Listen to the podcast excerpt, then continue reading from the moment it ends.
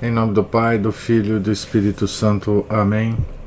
Ave Maria, cheia de graça, o Senhor é convosco. Bendita sois vós entre as mulheres, e bendito é o fruto do vosso ventre, Jesus. Santa Maria, Mãe de Deus, rogai por nós, pecadores, agora e na hora de nossa morte.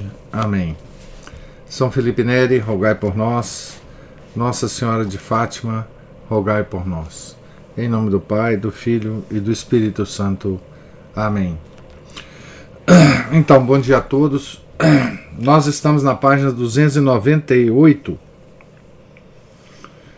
da biografia de Paulo de Tarso, escrita por Joseph Rosen, padre Joseph Rosen. E estamos no item chamado Paulo e Galeão. Atos 18, versículos 12 a 18. A ruptura com a sinagoga tinha dado que falar. Havia na época uma forte corrente antissemita em Corinto, e a separação só podia trazer benefícios aos cristãos. Os catecúmenos procedentes da população pagã tornavam-se cada dia mais numerosos, ao passo que a sinagoga perdia cada vez mais adeptos. Dentro de pouco tempo, até o arque-sinagogo Crispo solicitava o batismo e recebeu, recebeu das mãos do, do próprio Paulo, juntamente com certo Gaio, seu hospedeiro por ocasião da segunda estada em Corinto. Romanos 16, 23. E a família de Estéfanas Neste caso, o apóstolo abriu, portanto, ainda uma vez uma exceção no seu ato de deixar a administração do batismo aos cuidados dos seus colaboradores. 1 Coríntios 1, 14 a 16. Dias depois, mais outra personalidade de relevo pedia o batismo. Chamava-se Erasto e era o tesoureiro da cidade de Corinto. Romanos 16, 23. A composição da comunidade tornava-se, pois, cada vez mais variada. Segundo a primeira epístola aos Coríntios, podemos distinguir três categorias sociais. Em primeiro lugar, a classe elevada, a dos proprietários e dos funcionários cujas casas eram suficientemente espaçosas para nelas se reunir a comunidade nascente, e os donos suficientemente ricos para prepararem os ágapes. A essa categoria pertenciam as personagens acima referidas, quer dizer, Crispo, Gaio e Erasto. Né? Mais tarde, juntaram-se a elas Sóstenes, também príncipe da sinagoga, e um certo Zenas, doutor da lei, mencionado ao mesmo tempo que Apolo. Carta a Tito, capítulo 3, versículo 13. Contar-se-á também nesse grupo a viúva Cloé, com a sua casa da classe média, onde, onde predominava o elemento romano, faziam parte Tércio, o futuro secretário de São Paulo, a quem este ditará a Epístola aos Romanos. E quarto, mas a maior parte dos recém-convertidos provinha das classes mais pobres. Eram libertos, artesãos e escravos. Os escravos eram muito numerosos em Corinto, ainda que seja exagerado o número de 40, é, 460 mil mencionado por um escritor. Abre aspas. Considerai, pois, irmãos, a vossa vocação. Não há entre vós nem muitos sábios segundo a carne, nem muitos, nem muito, muitos poderosos, nem muitos nobres. Mas as coisas loucas, segundo o mundo, escolheu-as Deus para confundir os sábios, e as coisas fracas, segundo o mundo, escolheu-as Deus para confundir os fortes.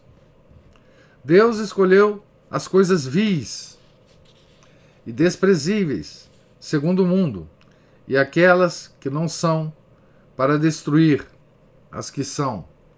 Fecha aspas. 1 Coríntios 1, 26, 28. É, essa, essa passagem aqui, né, da carta aos Coríntios, da primeira carta aos Coríntios, é, às vezes é usada pelos santos, né?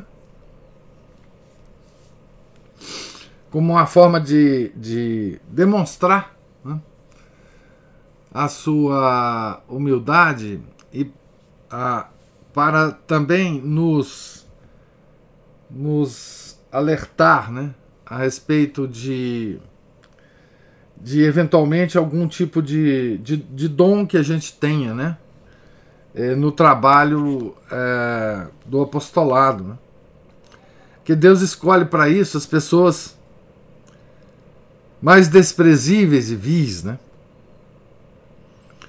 Justamente é, porque né, Deus quer é, ser visível no trabalho das causas segundas, né? Então ele escolhe as causas segundas as mais vagabundas possíveis. Né? Então, as coisas loucas, segundo o mundo, escolheu-as Deus para confundir os sábios. E as coisas fracas, segundo o mundo, escolheu-as Deus para confundir os fortes. Né? Justamente para mostrar para o mundo que quem de fato está por trás né, das coisas é ele, causa primeira. Né? Paulo nunca tinha tomado contato com meios populares tão miseráveis como os dessa cidade, desta cidade. Corinto, né?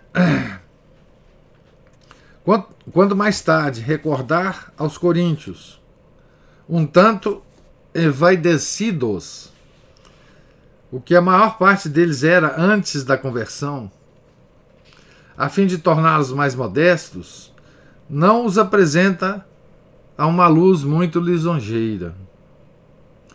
Abre aspas.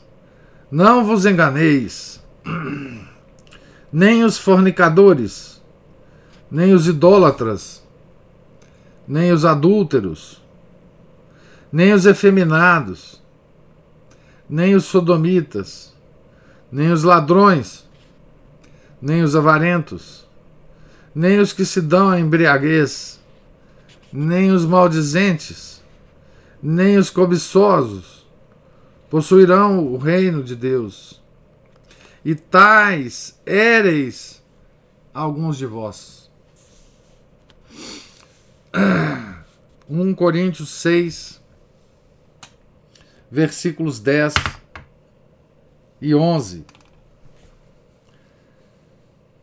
Quanto não lhe terá custado a ele, o fariseu outrora tão orgulhoso e tão consciente da sua justiça, vencer a repugnância instintiva que noutros tempos o teria feito rechaçar, rechaçar qualquer contato com aquela gentalha exclamando: Afastai-vos de mim, impuros.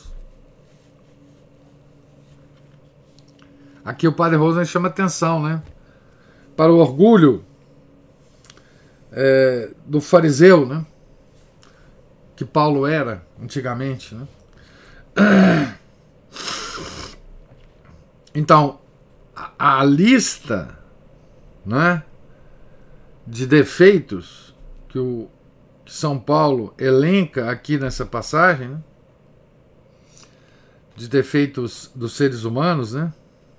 Fornicadores, idólatras, adultos, adúlteros, efeminados, sodomitas. Na vida passada de Paulo, ele nunca teria se aproximado destes, né? Há quem reprove Paulo por ter reunido à sua volta todos os degenerados e toda a escória desse porto mediterrâneo. Mas se o mundo tinha necessidade de um Salvador, certamente não era para os justos, mas para os pecadores.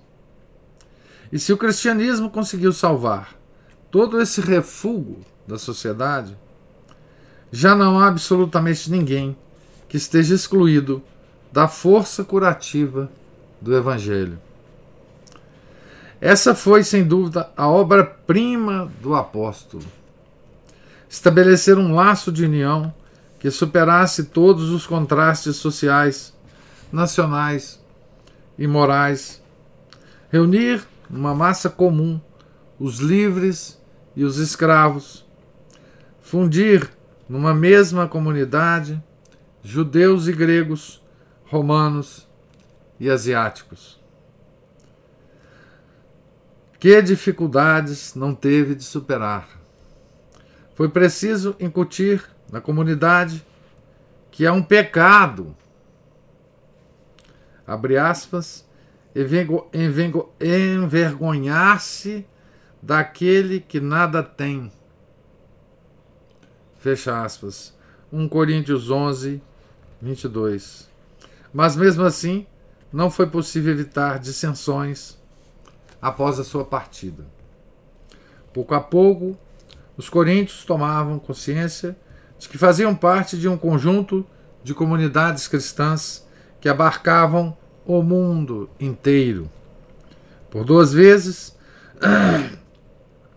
tinham visto chegar à casa de Paulo mensageiros de Tessalônica e tinham podido perceber que o seu apóstolo era uma personalidade universalmente conhecida, que detinha nas mãos a responsabilidade por numerosas igrejas.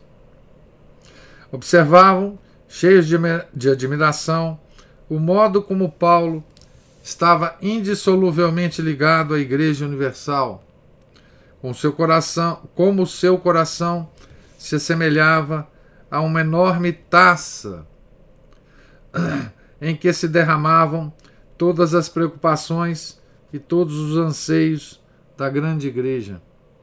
E como, simultaneamente, a sua alma era o motor que tudo punha em movimento. Três séculos mais tarde, São João Crisóstomo condensaria essa realidade numa frase lapidar. Cor Pauli Cor Mundi.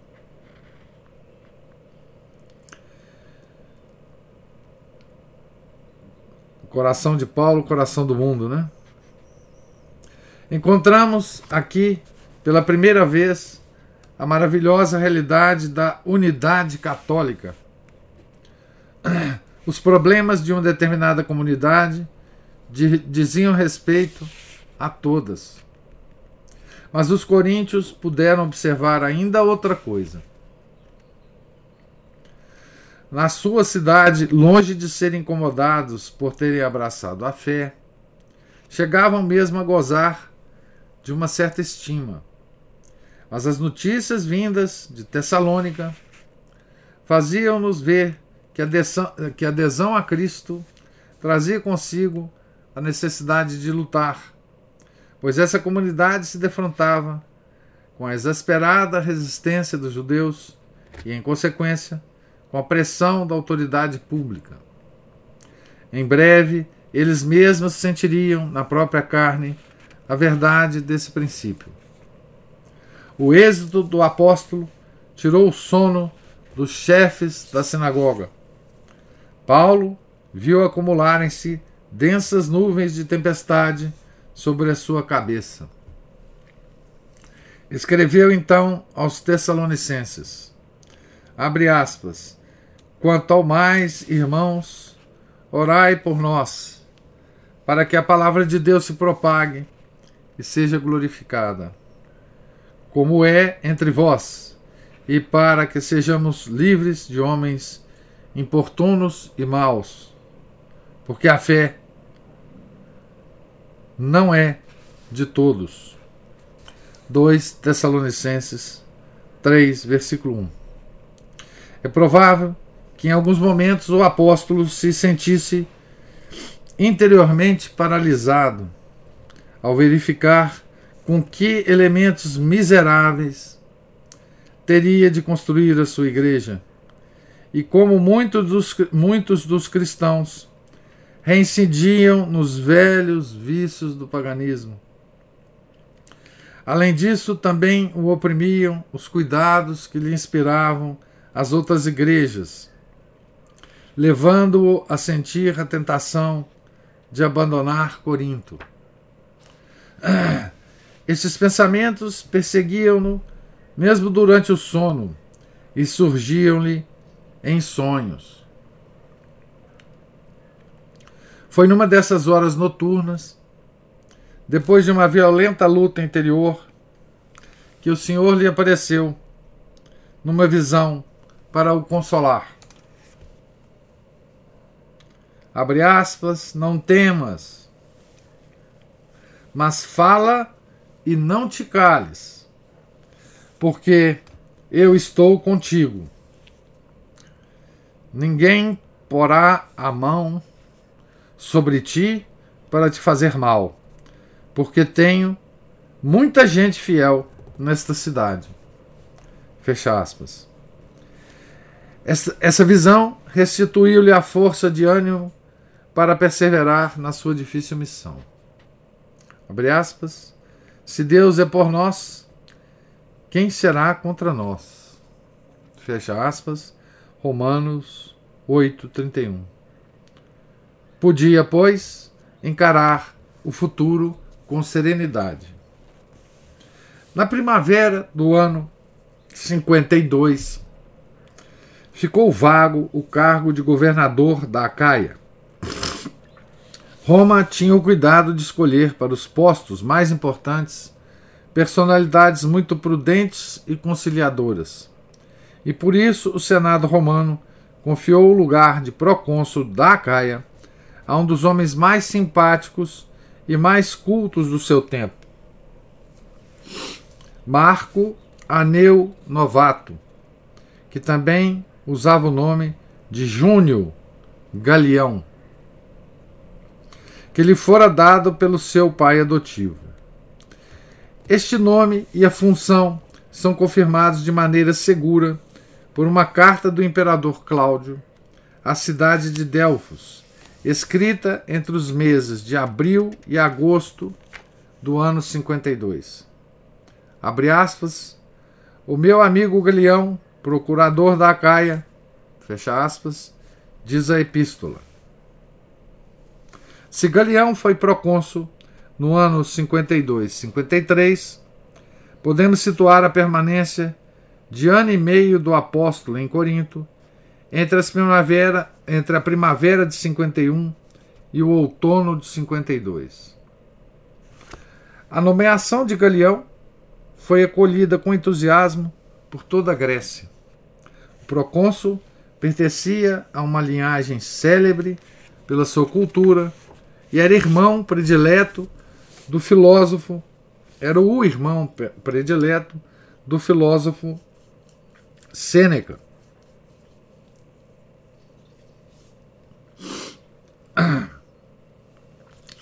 Preceptor do príncipe imperial Nero e tio do escritor romano Lucano. Possuía, então, irmão de Sêneca, né?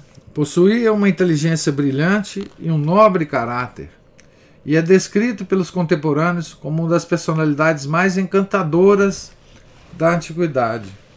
Sêneca e todo o mundo literário sentiam por ele uma veneração entusiástica, e Estácio chega a chamar-lhe o doce Galeão. Consideravam-no como a mais fina flor do humanismo antigo e da escola estoica, como verdadeiro ideal do nobre romano. O entusiasmo de Sêneca pelo irmão era tão grande que o levou a escrever, aspas, nenhum mortal pode ter tão bondoso, pode ser tão bondoso para com um amigo como Galeão sabe ser para com toda a gente. Nunca se poderá amar suficientemente o meu irmão Galeão. Fecha aspas. Os judeus de Corinto tinham ouvido falar do caráter afável do novo cônsul e pensaram imediatamente em servir-se dele para os seus planos de vingança. Mas não contavam com a aversão que a família de Sêneca sentia pelos judeus e não imaginavam que o fanatismo que estavam possuídos tinham poucas possibilidades de que estavam possuídos, né? Tinham poucas possibilidades de êxito diante de um homem tão desapaixonado como Galeão. Certo dia fizeram atacar Paulo na sua oficina, e por entre a gritaria da populaça salariada, conseguiram arrastá-lo até o tribunal do procurador. A acusação contra o apóstolo foi formulada nos seguintes termos: Abre aspas. Este persuade os homens a adorarem a Deus com um culto contra a lei. Fecha aspas, isto é, pela pregação de uma religião ilícita. Uma religião ilícita, né? Tinham, porém, errado os cálculos. A calma e a dignidade de Paulo evidentemente inspiraram respeito ao romano, que num relance percebeu a intriga dos acusadores e, antes mesmo que Paulo pudesse falar, negou o fundamento à demanda. A sua imparcialidade reflexiva inspirou-lhe a sentença adequada. Abre aspas. Se se tratasse de algum agravo ou delito grave, eu vos ouviria, ó judeus, conforme o direito. Mas se são questões de palavras acerca de nomes e da vossa lei, isto é convosco. Eu não quero ser juiz, juiz de tais coisas. Fecha aspas. Paulo aguardava com impaciência o momento de poder falar ao procurador. Cravou o seu olhar nos olhos daquele homem esplêndido que o próprio Cristo teria amado como outrora amara o jovem rico. Por um instante, o sopro da graça roçou a alma do estoico, mas o romano não se dignou conceder a sua atenção ao pobre judeu que tinha na sua presença. Com um fino sorriso, mas com um gesto terminante, convidou os acusadores a retirar-se e encarregou os litores de esvaziar o recinto do tribunal. Do lado de fora, a cena degenerou em comédia burlesca. Sóstenes, o novo arque-sinagogo, que não pôde descer a escada do tribunal com rapidez suficiente por causa do manto plissado que lhe caía dos ombros, foi agredido pela multidão é uma das raras situações cômicas que São Lucas, com seu fino humor ático, descreve na sua obra histórica. Mas foi precisamente a essas pancadas que Sóstenes ficou a dever a sua salvação. Permitiram-lhe refletir e foram, sem dúvida, o princípio da sua conversão. A graça serve-se, por vezes, de semelhantes nadas dessas ridículas situações humanas. O cenário estava, pois, limpo dos judeus. Durante um momento, Paulo e Galeão, o altivo romano e o pequeno judeu encontraram-se face a face. Perceberia o estoico o sopro da graça? Era para ele a segunda e última ocasião de ouvir falar, de ouvir falar de Jesus. Sêneca, que venerava no irmão um homem sábio e bom, dedicara-lhe o seu livro, De Vita Beata, sobre a felicidade. Escrevera que os homens virtuosos devem ser venerados como antístetes, isto é, como detentores de uma mensagem divina, por, por, por oposição ao povo vulgar, que admira como divine os que se prostram por terra e invocam os seus deuses em altos brados e de círio na mão, os que se ferem nos braços e nos ombros e agitam os seus guizos. Ora bem, Galeão tinha na sua frente um divinos, um Teios autêntico, um homem cheio de graça, e não o reconheceu. A ocasião não se repetiria. Os Atos dos Apóstolos descrevem-nos com profunda psicologia muitas cenas parecidas em que a graça toca determinados homens que, não obstante, permanecem cegos ao seu influxo. Assim é a graça. Para uns, vem no turbilhão, para outros, no sopro da brisa, para outros ainda, numa carga de pancadas. É triste pensar que, por causa do seu orgulho estoico, esse magnífico galeão veio a perder a única oportunidade real de salvação que lhe era oferecida. O resto da história deste refinado homem do mundo tem sabor de tragédia. Tal como seu irmão, morreu de morte estoica, suicidando-se por ordem de Nero. Esta era e continua a ser a única saída que a sabedoria deste mundo oferece ao excesso de sofrimento. Assim o ensinava o estoicismo, conforme diz Sêneca, numa célebre carta, Epístola 70 ad Lutilium, abre aspas, a lei eterna nada estabeleceu de melhor do que dar-nos uma só entrada na vida, ao mesmo tempo que nos preparou diversas saídas. Deverei esperar uma cruel doença ou um homem sanguinário, quando sou livre para desembaraçar-me de todas essas adversidades. Este é o único ponto da vida sobre o qual não podemos queixar-nos. Ela não retém pessoa alguma contra sua vontade. É uma instituição excelente. Ninguém está obrigado a permanecer na desgraça, se não é por sua culpa. Se estás satisfeito, se estás satisfeito, vive. Se estás descontente, podes regressar ao nada de onde vieste. Fecha aspas. É, aqui tem duas observações.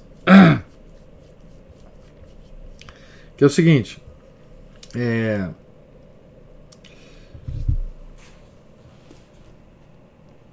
o, ne, o Nero, né, quando ele. Os, os imperadores normalmente, quando condenavam alguém à morte, dava a opção a esse alguém é, do suicídio. É, escolher a forma. Né? Foi assim com. com com Sêneca, foi assim com, com Cícero, foi, enfim. É, então, aqui foi o que aconteceu é, com, com, com Sêneca e com Galeão. Né? Ah, é muito interessante né, ver o padre Rosner num, num lamento, né? Num lamento é, pelo fato de Galeão, né? Não ter percebido a, a, a, a presença augusta né, de, de Paulo é, naquele naquele salão é, em que ele foi levado pelos, pelos judeus. Né? E como aconteceu com Paulo Sérgio, né, aquele procurador romano da ilha de Chipre, né? Se tivesse acontecido isso, né, provavelmente o Galeão teria sido teria se convertido, né? Teria salvo a sua alma, né? E é interessante isto, né? Esse o padre Rosner, certamente, né? É um, um admirador de Sêneca, né? Um admirador dessa sabedoria do paganismo, do alto paganismo é, romano e grego, né? E como nós, né? sente, né? Por que, que esse pessoal não se converteu, né? Como a gente sente hoje, né? Ao ver é, personalidades, né? Que tiveram contato com o cristianismo, né? Que foram, às vezes, na vida católicos, né? E que morreram na impenitência final. Né? Ou mesmo pessoas que a gente admira, né? É, e que não eram católicos, né? Eu, eu por exemplo, tenho uma, um exemplo de cada uma dessas situações, né? Um homem que viveu toda toda a, o ambiente do cristianismo na sua vida, escreveu sobre esse ambiente, né? Um homem de uma de uma sensibilidade humana, psicológica extraordinária, né? e que recusou, né, no último momento, a, a extremunção, né, que foi o, o maior escritor brasileiro, Machado de Assis. Né? Então isso aí é, é duro, né? Essa, esse lamento do padre Rosner é um pouco o lamento que a gente tem também de ver essas personalidades, né? O outro que, que, que o outro exemplo, né, é, para mim, é o, o C.S. Lewis, né, que é um homem admirável, tem uma obra de uma sensibilidade cristã absolutamente extraordinária, né, e que era da igreja anglicana, né, nunca se converteu ao cristianismo. Né. Embora o seu grande ídolo né, tinha se convertido, ele sabia disso, né? O grande ídolo do C.S. Do C.S. Lewis era o Chesterton, né? Ele era muito amigo do Tolkien, que era católico, né? Mas não se converteu, né? Pelo menos que a gente saiba, não se converteu.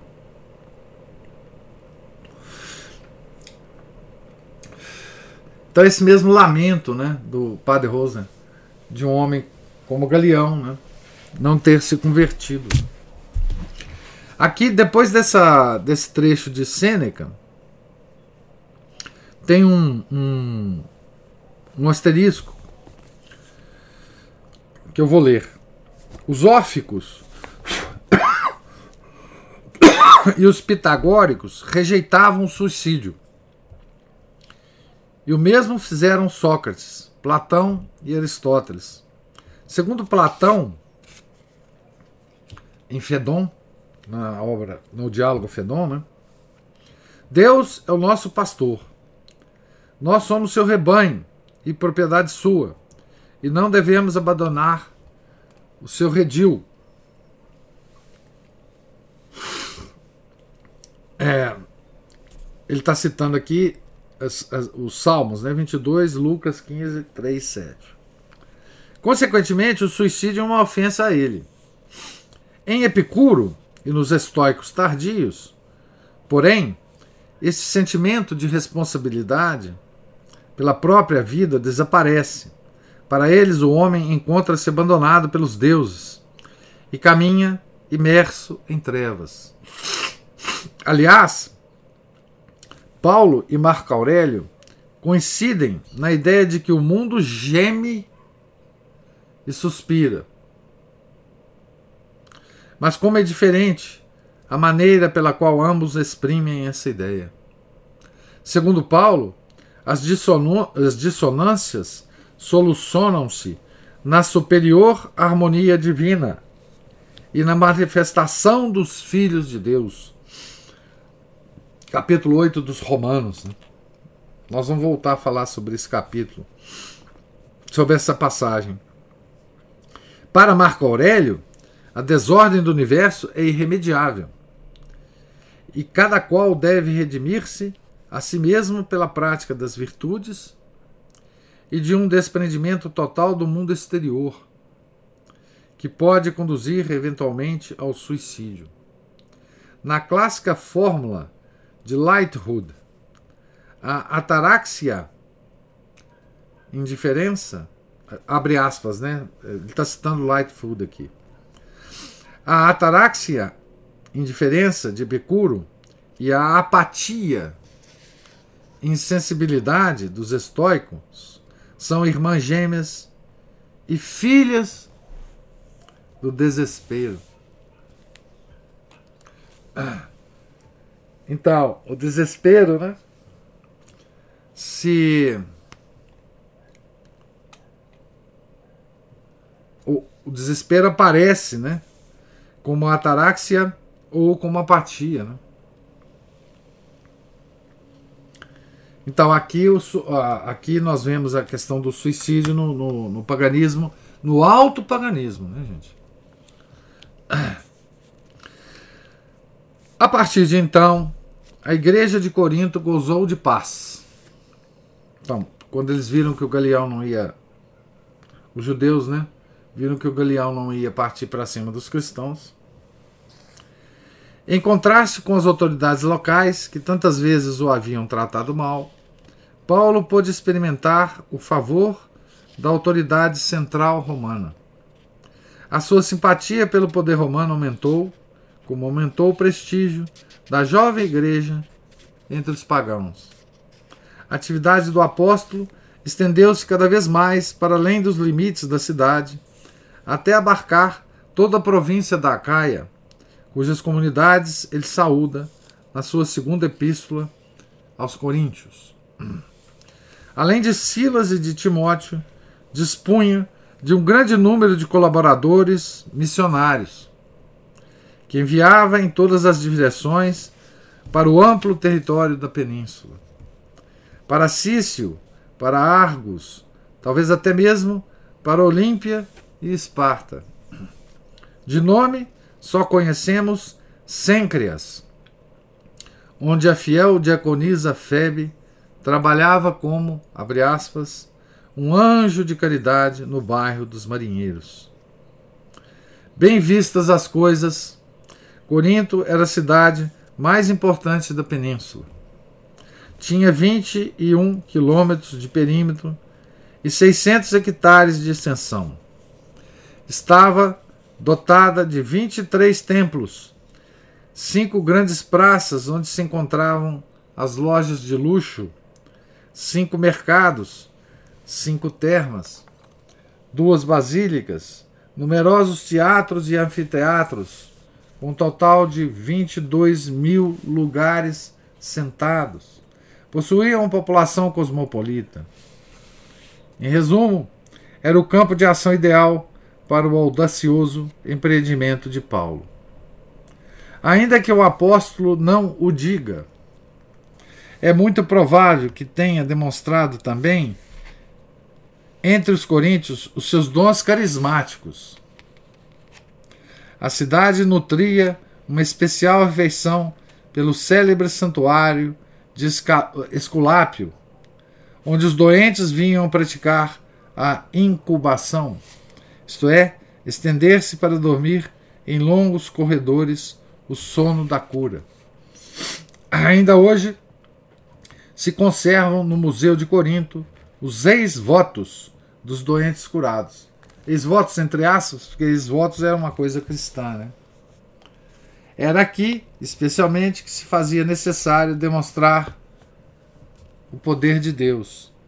Mas os cristãos do século IV, que animados de um zelo pouco esclarecido contra esse salvador pagão, Esculápio, né? E numa época em que já não era perigoso ser cristão, quiseram celebrar uma vitória fácil sobre o paganismo, destruindo-lhe o templo. Andaram bem afastados do espírito do apóstolo. Não tinham sido estes os ensinamentos de Paulo. Eles destruíram o templo de Esculápio, né, os cristãos do século IV. Bom, com isso a gente termina a descrição do padre Joseph Rosen aqui sobre a segunda viagem de missão de Paulo. Né? Terminamos em, em Corinto. Né? E Corinto é uma, uma, uma cidade importante porque ela, ela é uma cidade em que ele escreve as duas cartas aos Tessalonicenses, né? E depois ele vai escrever a carta também aos Coríntios, né? As cartas aos Coríntios, tá certo? Então, eu vou terminar aqui, né? Porque é um bom lugar para a gente, enfim, é, terminar a leitura, porque agora nós vamos começar o capítulo 6 é, a respeito da terceira viagem de missão, né? De Paulo. É, terceira e última, né? É, ela, ele não, não fará, ele fará só apenas três viagens, né? É, que será aqui nós já em termos de temática do livro, né? Nós estamos entrando na, na terceira é, viagem de missão e depois nós vamos ver é, Paulo já em Roma preso, né? Aí ele não viajará mais, né? Mas então é isso, eu pergunto.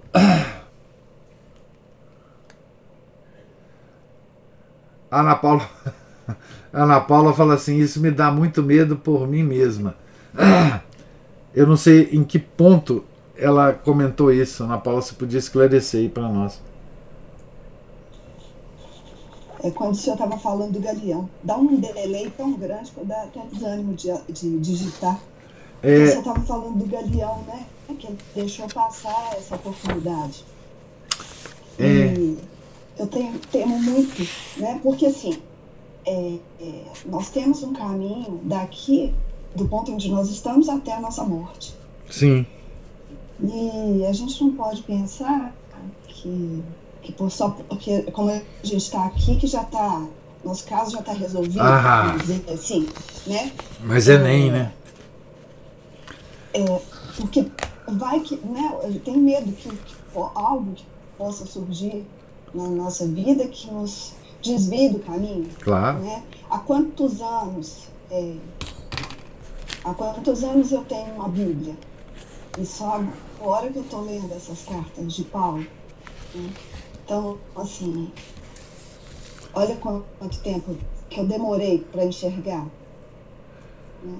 Não, e tem aquela advertência do Nosso Senhor, né? Os que estão de pé, cuidem para não cair, né? Tem, tem, tanta história de Salomão, né? Tem tanta história de quem se perdeu depois de ser ungido do Senhor, né? Isso não. Lendo essas, essa carta, agora estou lendo do, aos Coríntios.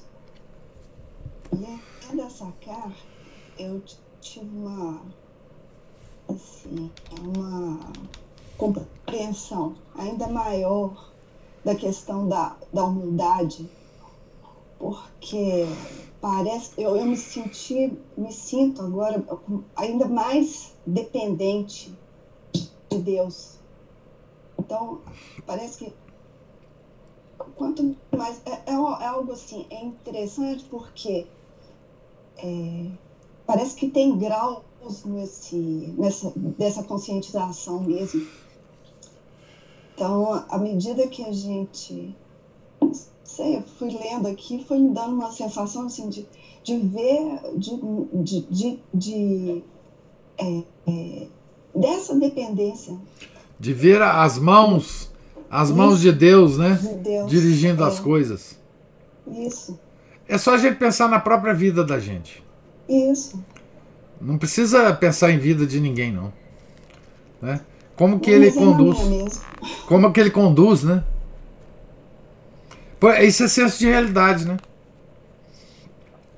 É senso de realidade. Se você meditar sobre a realidade da sua vida, você vê que o lugar que você chegou, você não chegaria sem algo superior a você. Sem algo condutor, né? É, é, sem sem essa mão invisível, né? É, da qual a gente não tem consciência permanentemente, né? Mas uma um simples reflexão nos, nos conduz a, a, a essa percepção, né? É, como é que eu estou aqui agora, neste ponto, com essas ideias, com esse, com esse, com esse conjunto de conceitos, com essa orientação de vida, não é? E se você pensar, né, pelo menos na nossa geração, né, Ana Paula, a loucura que, que o mundo vive e o tanto de gente que a gente vê do nosso lado passando para o lado contrário, ou seja, de uma vida ordenada, razoável para uma vida maluca, é que a gente vê que a gente o, o, o, o caminho natural teria sido nós enlouquecermos também, né? É, e não, não, não, não, não foi isso que aconteceu, né? Então, não é o ambiente que nos fez o que nós somos, não são causas naturais, né? São causas sobrenaturais, obviamente, né? que nos mantêm onde nós estamos. Né?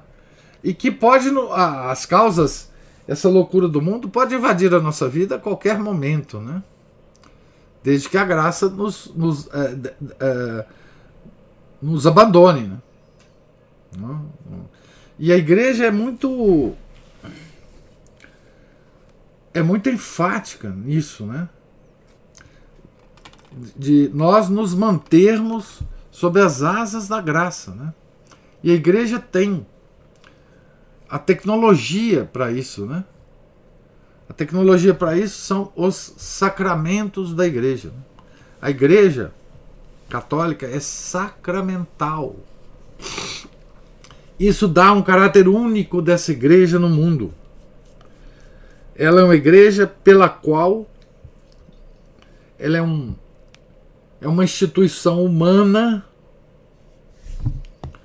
cuja cabeça é a segunda pessoa da Santíssima Trindade e pela qual flui as graças da Santíssima Trindade. É? E nós temos que nos manter nesse, nesse rio, nesse rio de graças. Né?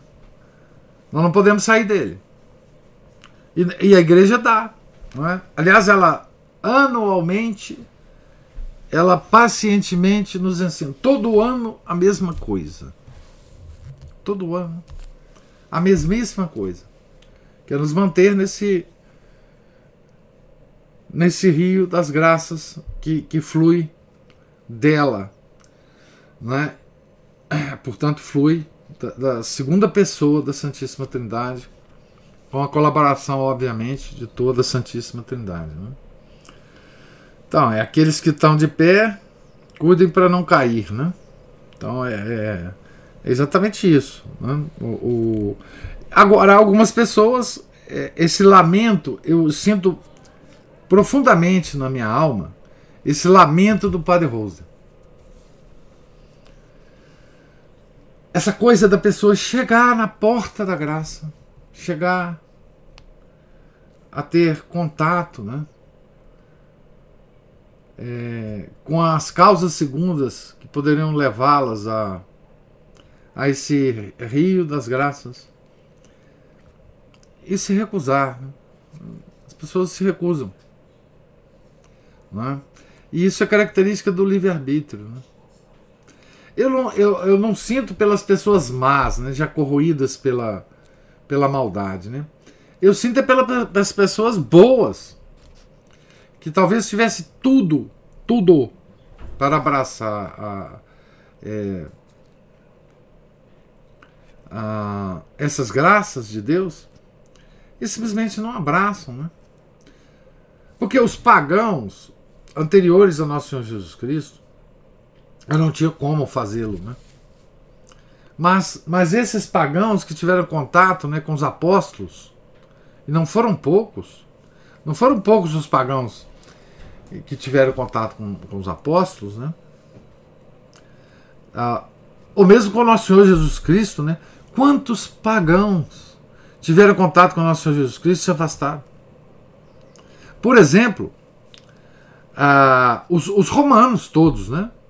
E quantos aderiram, né? O centurião romano que pede para o nosso Senhor curar, né? O filho dele, o empregado dele, né? e que, que demonstra a sua conversão, né?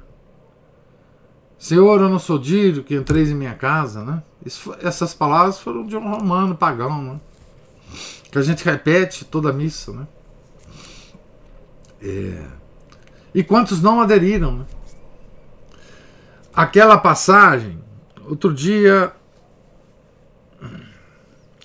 é, foi o, o, uma homilia do padre Marco Antônio. Ele lembrou a passagem do capítulo 6 do Evangelho de São João. Foi na, na missa de Corpus Christi. Em que Nosso Senhor está falando que quem não comer da minha carne, não beber do meu sangue, não terá a vida eterna. E uma quantidade enorme de discípulos de Nosso Senhor se afastaram dele, né? se afastou dele. Né? Não, isso é demais para nós. Essas palavras são duras demais. Né? Vocês vejam, eles chegaram próximo a Nosso Senhor, acompanhar, acompanharam Nosso Senhor nas caminhadas dele, nas pregações dele. E quando ele falou isso, eles se afastaram. Eu digo eh, sobre essa passagem sempre, né, os protestantes detestam essa passagem. É, Lutero tentou tirar essa passagem do, do, do, Evangelho de São João, inclusive na Bíblia dele, mas não, não conseguiu. É, é, são os primeiros protestantes, né? Os, os, os, é, são os protestantes avant la lettre, né? É, porque assim e assim, você chega perto, por alguma coisa você recusa, ou por, por alguma razão você não percebe. Isso é muito triste, né? A gente vê isso ao longo da história. Né? Eu não digo aqueles que lutaram contra nosso Senhor Jesus Cristo, porque aí não, tinha, não tem jeito, né? Aqueles que não reconheceram a sua divindade. Mas alguns seguiram, né? Viram, depois recuaram, viram os apóstolos fazerem milagres depois recuaram, enfim. Imagina a quantidade de santo, grandes apóstolos, né, que tiveram contato com muita gente boa e essas pessoas não se aproximaram. É... Enfim, imagina na, na, na vida de um São João Maria Vianney, né? Muitas pessoas se aproximavam dele, depois se afastavam, né? E pessoas com grandes dons, né? Que Deus deu, né? E a, é aquela expressão que o Padre Faber usa naquele livrinho dele, né, sobre o purgatório, né? É, são as gotas de sangue de Nosso Senhor que foram derramadas em vão. Né? Podia ser, mas não foi.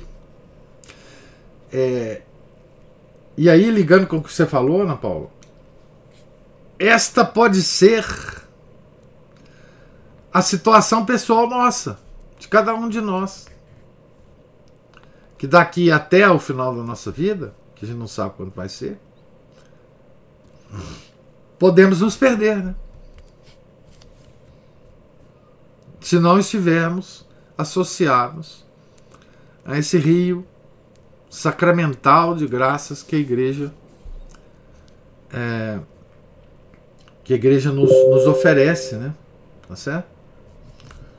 É, essa essa tristeza por essa perda dessas almas, você imagina, nós estamos tristes, não é isso? Imagina nosso Senhor Jesus Cristo, né? Imagina o coração imaculado de Maria, né? Como como não deve ser triste para eles, né? Essa perdição dessas almas, né? Certo? É... Pode dizer, Ana Paula, se você tem alguma Como diz aqui na, é, na própria carta aos Coríntios, nós fomos comprados por um preço alto, que foi a cruz. Exatamente. Exatamente. O preço mais alto que se podia. É, que, que nós podíamos ser comprados, né? O sangue do justo, né?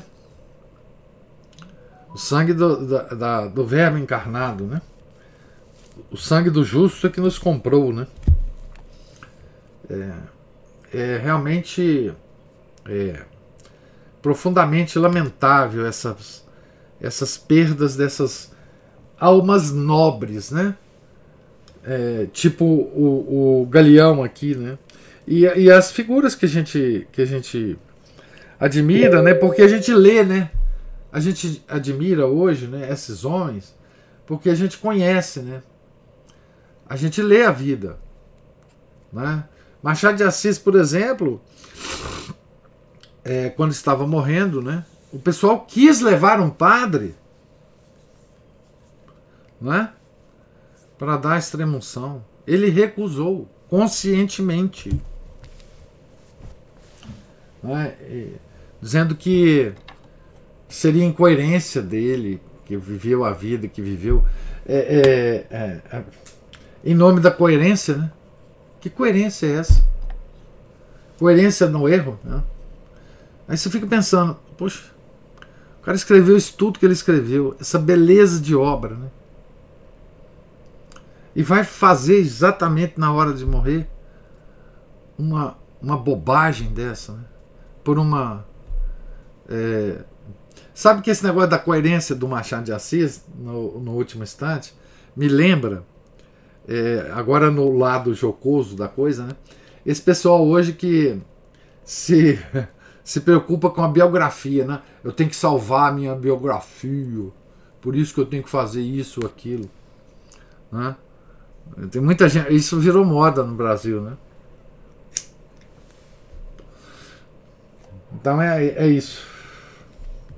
Pessoal, alguém mais tem alguma observação? Opa, recebi um coraçãozinho vermelho. A Giovana tá. Opa, Giovana levantou a mão aí. Diga lá. Salve Maria. Salve Maria. Esse negócio da, da biografia, né? É, no fundo, no fundo, é orgulho, né? Essa é, coerência. Claro. É. Claro. Quase é orgulho. É. é. que biografia é essa?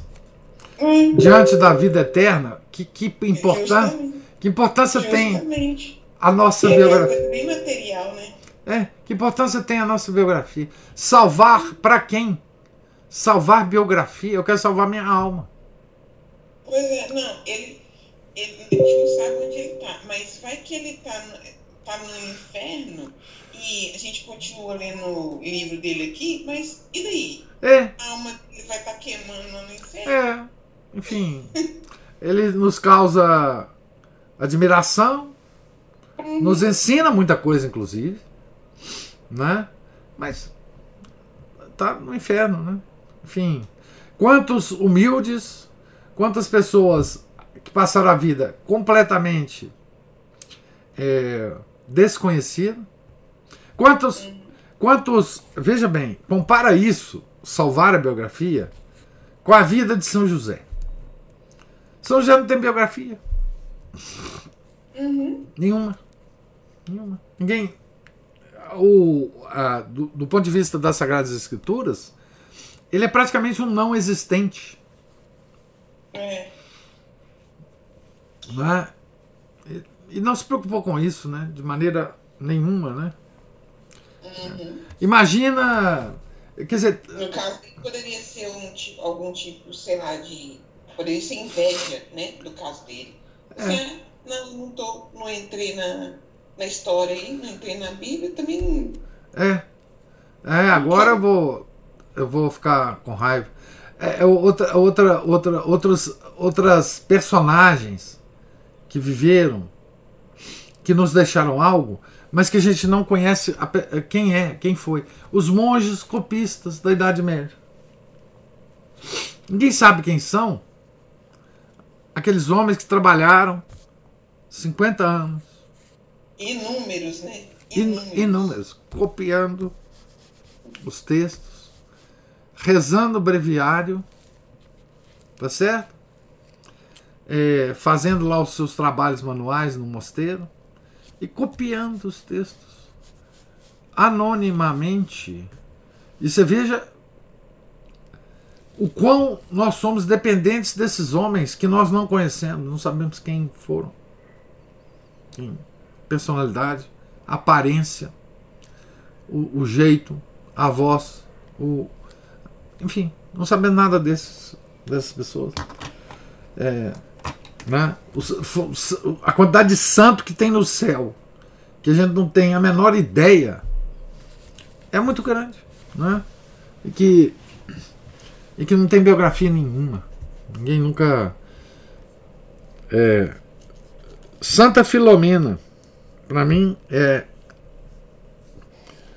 a, a, santa, digamos assim, referência nesse aspecto, né? Ninguém sabe dela. Né? Quem foi, a história dela, alguma, alguns vestígios da história dela a gente encontra, mas enfim, quem foi Santa Filomena? Né? Então é, é isso, né? Nós devemos é, nos preocupar com, com outras coisas, né? É, evidentemente. Isso é, sempre me. Essa, essa coisa do, das pessoas importantes do mundo que. Das, da, da, sobre as quais nós não sabemos nada é, é uma, uma ideia para mim, né, estimulante, né? Numa era de, de likes no, no YouTube, né? É uma coisa muito estimulante, uma, um, uma meditação muito estimulante, é, para mim pessoalmente, né? Pensar nessas, nessas pessoas, quer dizer, é, na influência delas no mundo, né? Extraordinária influência delas no mundo e, enfim, né? Pois é, minha gente. Vamos continuar aqui, né? Então, eu estou na página. Não sei qual a página, porque aqui não tem a página. Ah, sim. 306, né? E continuaremos a leitura amanhã, se Deus é, permitir, né? Tá certo? É, tenham todos um um santo dia. Deus lhes pague pela paciência e pela presença. Fiquem com Deus. Em nome do Pai, do Filho e do Espírito Santo. Amém. Ave Maria, cheia de graça, o Senhor é convosco. Bendita sois vós entre as mulheres, e bendito é o fruto do vosso ventre, Jesus. Santa Maria, Mãe de Deus, rogai por nós, pecadores, agora e na hora de nossa morte. Amém. São Felipe Neri, rogai por nós. Nossa Senhora de Fátima, rogai por nós. Em nome do Pai, do Filho e do Espírito Santo. Amém.